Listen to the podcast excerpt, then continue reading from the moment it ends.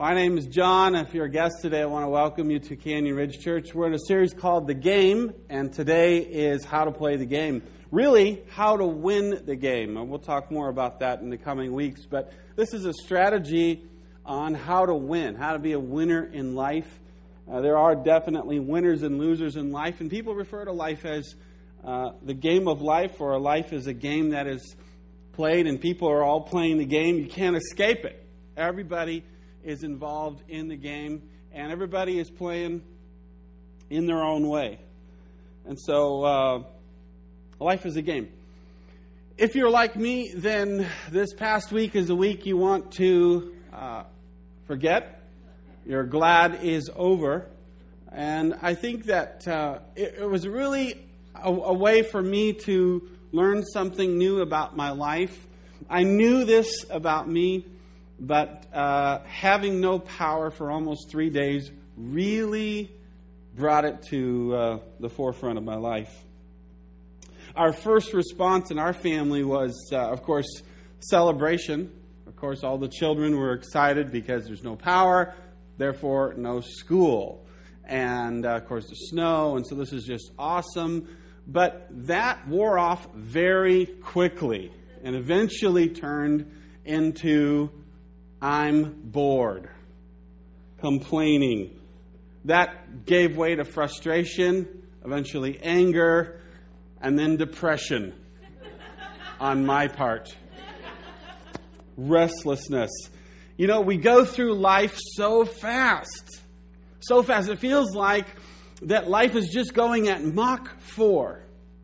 Do you feel that way? Everybody is running and doing and going and do- going and going and going on. And then when the power goes out, and the only thing that works is my iPhone, and even that, it only works for a few hours. And so Joy and I were taking turns going into the car, sitting in there and charging our iPhones, catching up on anything we could possibly get, then coming back in the house. It, you couldn't do anything. And it really showed me that when you're going through life so fast like that, and when it stops, you don't know what to do with yourself. There was a survey that was recently given, conducted, and there was over a thousand people were surveyed, and they asked them a specific question. They said, What is the one thing that you would say that is hindering you from growing deeper in your love and in your relationship with God Almighty? The number one answer was, I'm too busy. Isn't that amazing? I thought technology was supposed to make our lives more efficient, make our lives more easier. Do you realize we are the only generation to stand in front of a microwave and wait for it to hurry up? I think the irony of this is that our ancestors we're able to serve God through persecution, poverty, martyrdom, prison, and yet we are hindered in our relationship with God by something as trivial as being too busy.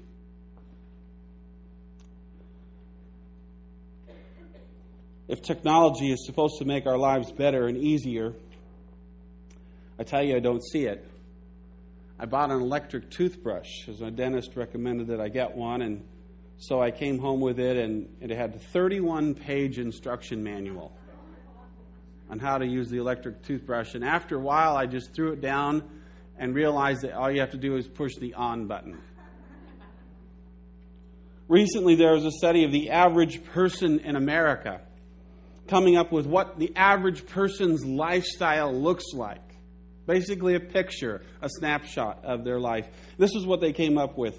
The average person will spend 31 minutes a day with childcare, taking care of children, seven minutes a day taking care of plants or pets.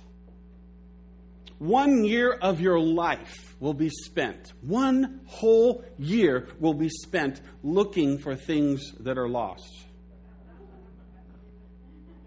I don't know about you, but when I'm trying to find the remote that my children have tossed under the bed, I'm ready to kill somebody.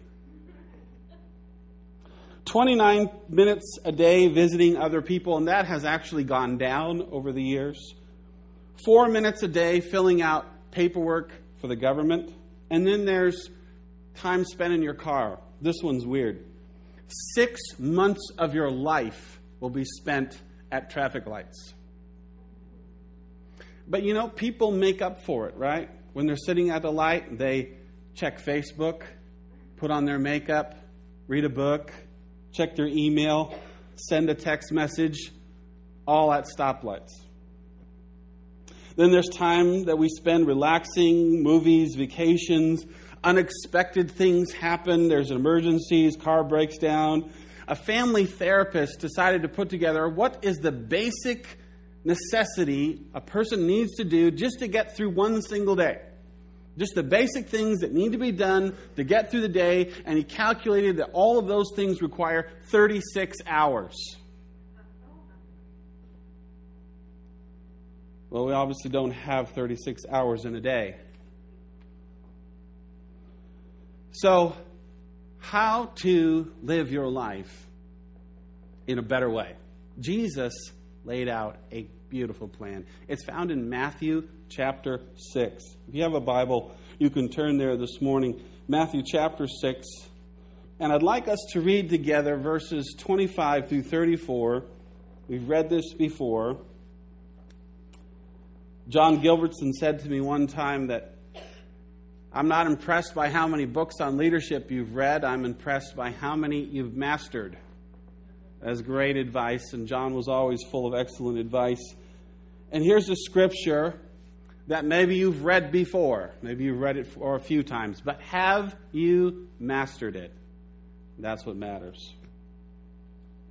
So we're going to have it on the screen behind us. You can look at it in your Bible as well. But I'd like to read this together and then draw some some scriptural truth from it this morning. So Jesus said this, verse 25. That is why I tell you not to worry about everyday life, whether you will have enough food and drink or enough clothes to wear. Isn't life more than food and your body more than clothing? Look at the birds.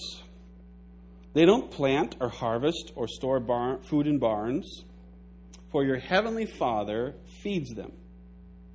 And aren't you far more valuable to Him than they are? Can all of your worries add a single moment to your life? And why worry about your clothing? Look at the lilies of the field and how they grow. They don't work or make their clothing. Yet Solomon, in all his glory, was not dressed as beautifully as they are. And if God cares so wonderfully for wildflowers that they are here today and thrown into fire tomorrow, he will certainly care for you. Why do you have so little faith? In another way, you could say, Why is your faith out of order? Verse 31 So don't worry about these things, saying, What will we eat, or what will we drink, or when will the power come on? What will we wear? These things dominate the thoughts of unbelievers. But your Heavenly Father already knows your needs. So do this seek the kingdom of God above all else and live righteously and He will give you everything that you need. So don't worry about tomorrow. Tomorrow will bring with it its own worries. Today's trouble is enough for today. Essentially, Jesus was saying to the audience of his day slow down.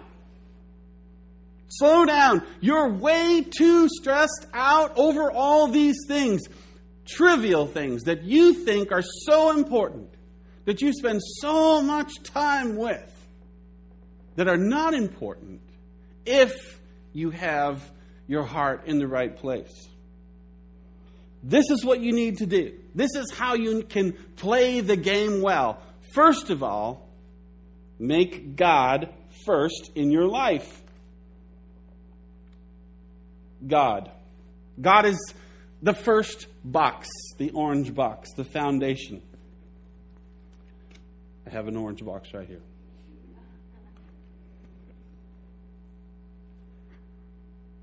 I would like to spend more time this year with God than I have in previous years. Time not focused on other things, mind not wandering about other things, but just purely focused on Him. I would like to spend more time in prayer. Prayer set aside specifically for prayer, not prayer in the car, on the go, rushing to work, those prayers we throw out, the 911s, you know, it's like, oh God, here I am again. You know all these things, and I need help for this, and I need help for that, and, and, and uh, by the time you're done, you're there, and it's over, and you move on. The time spent sitting, listening, talking to Him, listening to Him, quality time with the Lord. You know, uh, the spiritual disciplines, that community group, is a great place for you to learn that skill. That'll, that's what you'll learn on Wednesday nights. Pastor Matt will be teaching you about those disciplines of how to cultivate time with God, how to listen. You know, that's, a, that's a skill you have to learn. The first time I decided I would spend one whole day with God, I said, the next free day that I have that comes up, I'm going to give that whole day to God. I'm just going to go away and, and, and leave my family and just be by myself and give that whole day back to God, just a day for God. Do you know how long I waited for that day to come up? It still hasn't. That was 1999.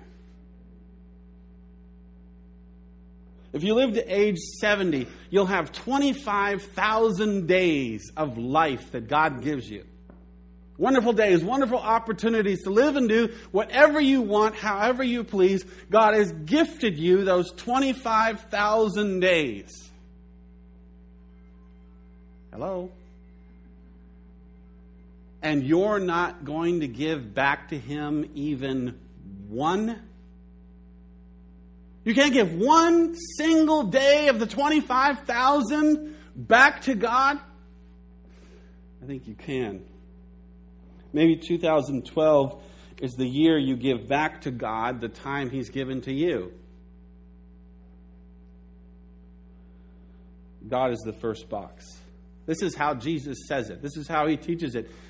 You want to live successfully, live well then this is the first box. The second one is called people.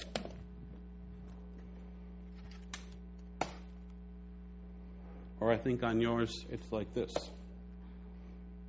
Can you still see me? This box is people. In 2012, I want to spend more time with people, quality time listening to people, knowing people. You know, it's wonderful what you discover about somebody if you'll just take the time to spend some time with them. When is the last time you and a friend went out? You men. Because I know ladies do this pretty well. You men. When's the last time you went out with another brother and had coffee and spent an hour with him? How many friends do you have? You know, I want to know my neighbors. I want to have deep, lasting friendships. When I get into a crisis or a trouble, I want my friends to be calling right away and coming over and there for me to support me. When I'm in a crisis, I don't want to be all alone. I want to invest in people and know people and be around people. When I am old and gray, I want my friends and family to want to be around me not saying, oh, are we going to have to go see Grandpa? He's so mean.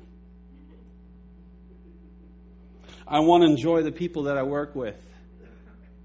And not just working with them, but knowing, knowing them and knowing their lives and knowing their children and enjoying the people that I work with.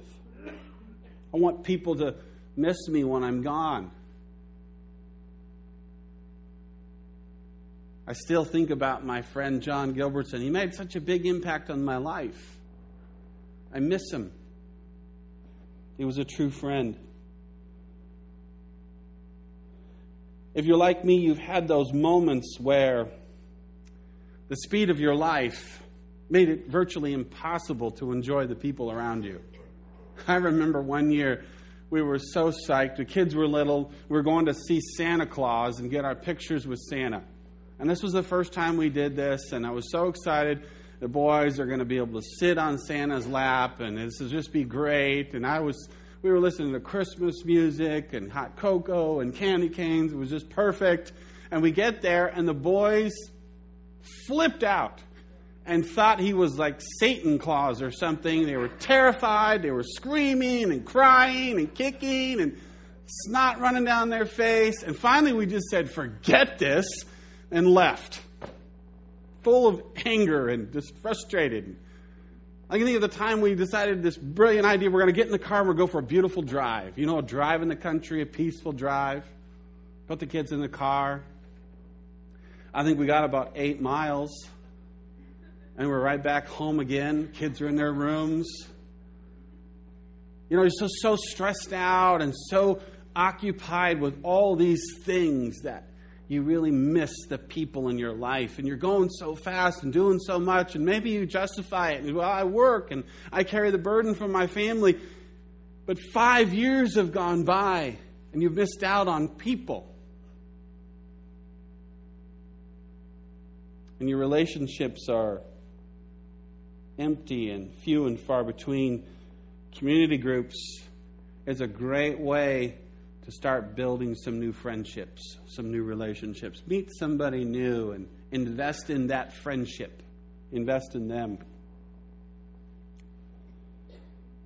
World missions.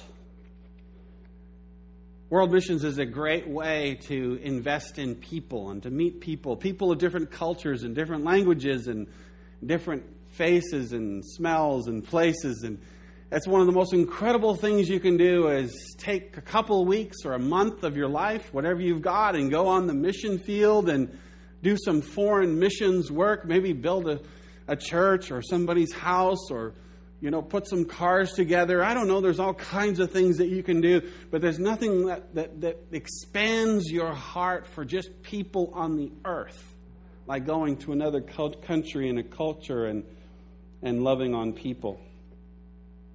And the last one is calling. Now it's getting too high. You won't be able to see me.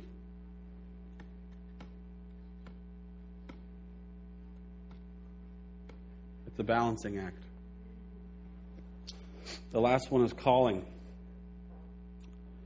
The famous Blues Brothers movie these two guys jump in the car and they say, We're on a mission from God. You ever felt that way? You ever felt like, you know, I wish I had a mission from God? I wish that, you know, if God would come to me and say, John, I would like you to do this, that would be the coolest thing, wouldn't it? I mean, I would really do that. I would love to do that. Here, this is what I want you to do. So many people feel like that their job, their work that they go to every day is, not, is nothing. It's meaningless and, it, and it, it's not a calling. That God hasn't asked them to do it. They're just doing it to earn money. Well, if your job is that unfulfilling for you, then why not change that this year? Now, I'm not saying quit, especially in this economy. But why don't you start with prayer? Start with prayer and say, God, I would like to be fulfilled in what I do. I would like to pursue a calling that you have for me. Would you open up doors of opportunity and keep your eyes open and start looking and be ready? You know, don't set your sights on Subway. Subway, okay, that's a place to start. Okay? Get your go go get a job at Subway, start there, but that's just a starting point. That's not a calling. Set your sight on something bigger, a dream that God would put in your heart. You know, Paul said to Timothy, he said, Don't neglect the gifts of God that are within you. Do you realize that God has gifted you? That He's given you gifts and talents and abilities to use to bring glory to God in a calling.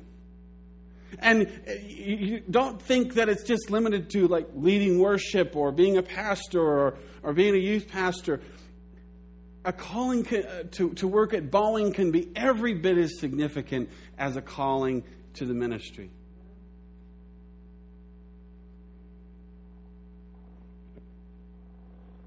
Aspire to live your life with meaning and purpose as it is given to you by God. Jesus lays it out so simply in this format. Now, there are only three. If you have energy for anything else, then it all goes on top of the ball. But this is what a lot of people do they take career, job, calling, whatever, what you do with your life, what you do for a living. And that is number one. And so it goes on the bottom. And then they think, well, you know, uh, it's good to have some relationships. And so they put that on there. It's very difficult to maintain that. Very hard. But if you are very careful and you really work it, maybe you can get that to work. But then God.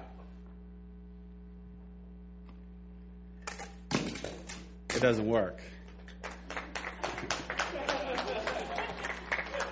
It's impossible. It's utterly impossible. This will never work. Well, how about forget forget relationships? Who's got time for that? Here's career and then God.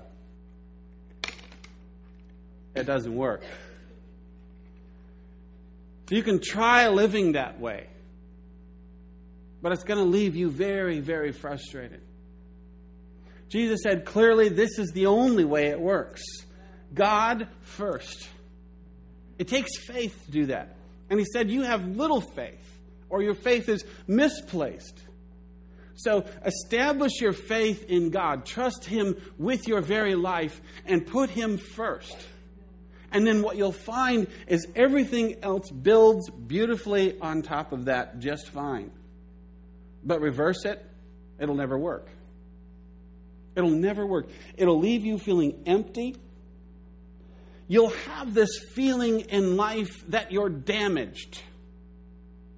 And you'll compare yourself to other people, maybe people in your family or friends or other people in the church, and you'll say, you know, those are good Christians, but it's not me. You know, I'm, I'm the big Christian screw up. I am making a lot of mistakes, and, and things aren't right. You know, there's a story in the, in the Old Testament about Mephibosheth, and great story about this, this kid who was crippled at, at, shortly after he was born. He was a small child and was injured and crippled in both feet. And so he felt like a loser, like a reject. Nothing in life was right for him everything was wrong, it was out of place and out of order and wasn't working. I'm sure he was very depressed. He had no security and no significance in who he was. And then he met David. David was king.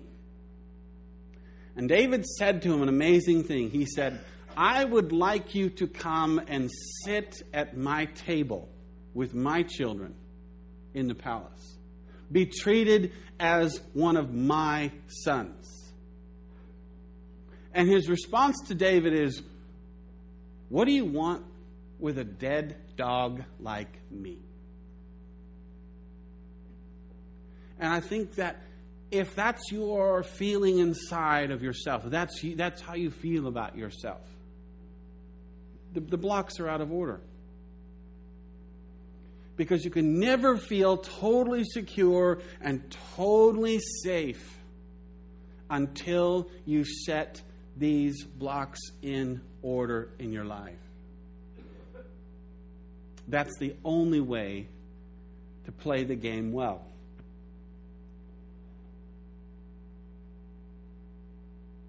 How do you make God first? Well, it's so obvious, isn't it? I mean, you can tell when something's important to you, can't you? I mean, can you tell that football's important to me? Sure, right? You're thinking to yourself, he better shut up. You know when something's important to you. And that's simply all we're talking about here is making God important. The most important. And then the second is not your career. It's not your job, not your calling. It is people in your life. It's the only thing you can take with you. When you die, you're going to go stand before God in a white robe. That is it. Thank God there's robes. I do not want to stand naked before Peter and all of them. I want a robe. That's all you get, though. That's it. You don't take your medals, you don't take your plaques and your awards and your 401k. You take nothing with you. But the people that you influenced, that you take with you.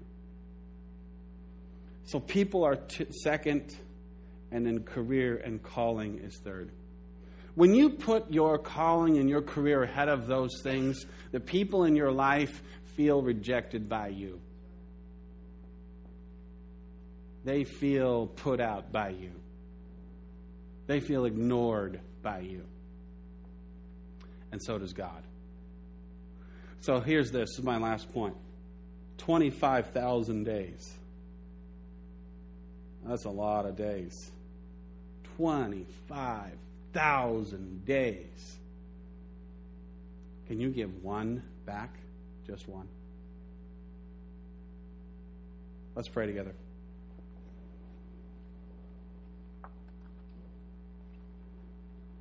Lord, first of all, I'd like to lead us, all of us here, in just a heart of repentance. Asking for you to forgive us, Lord, for our prayerlessness, our lack of devotion to your word, our wrong order of priorities and purpose. And I pray, Father, that you would help us today establish the right priority. And for all those who feel ashamed and disappointed in themselves at how they've been living, maybe even seeing themselves like Mephibosheth, Lord, give them a fresh new start today. Help them to sit at your table and receive your banquet to not be second class or abandoned orphans, but to be children of God. And I pray this in Jesus' name. Amen.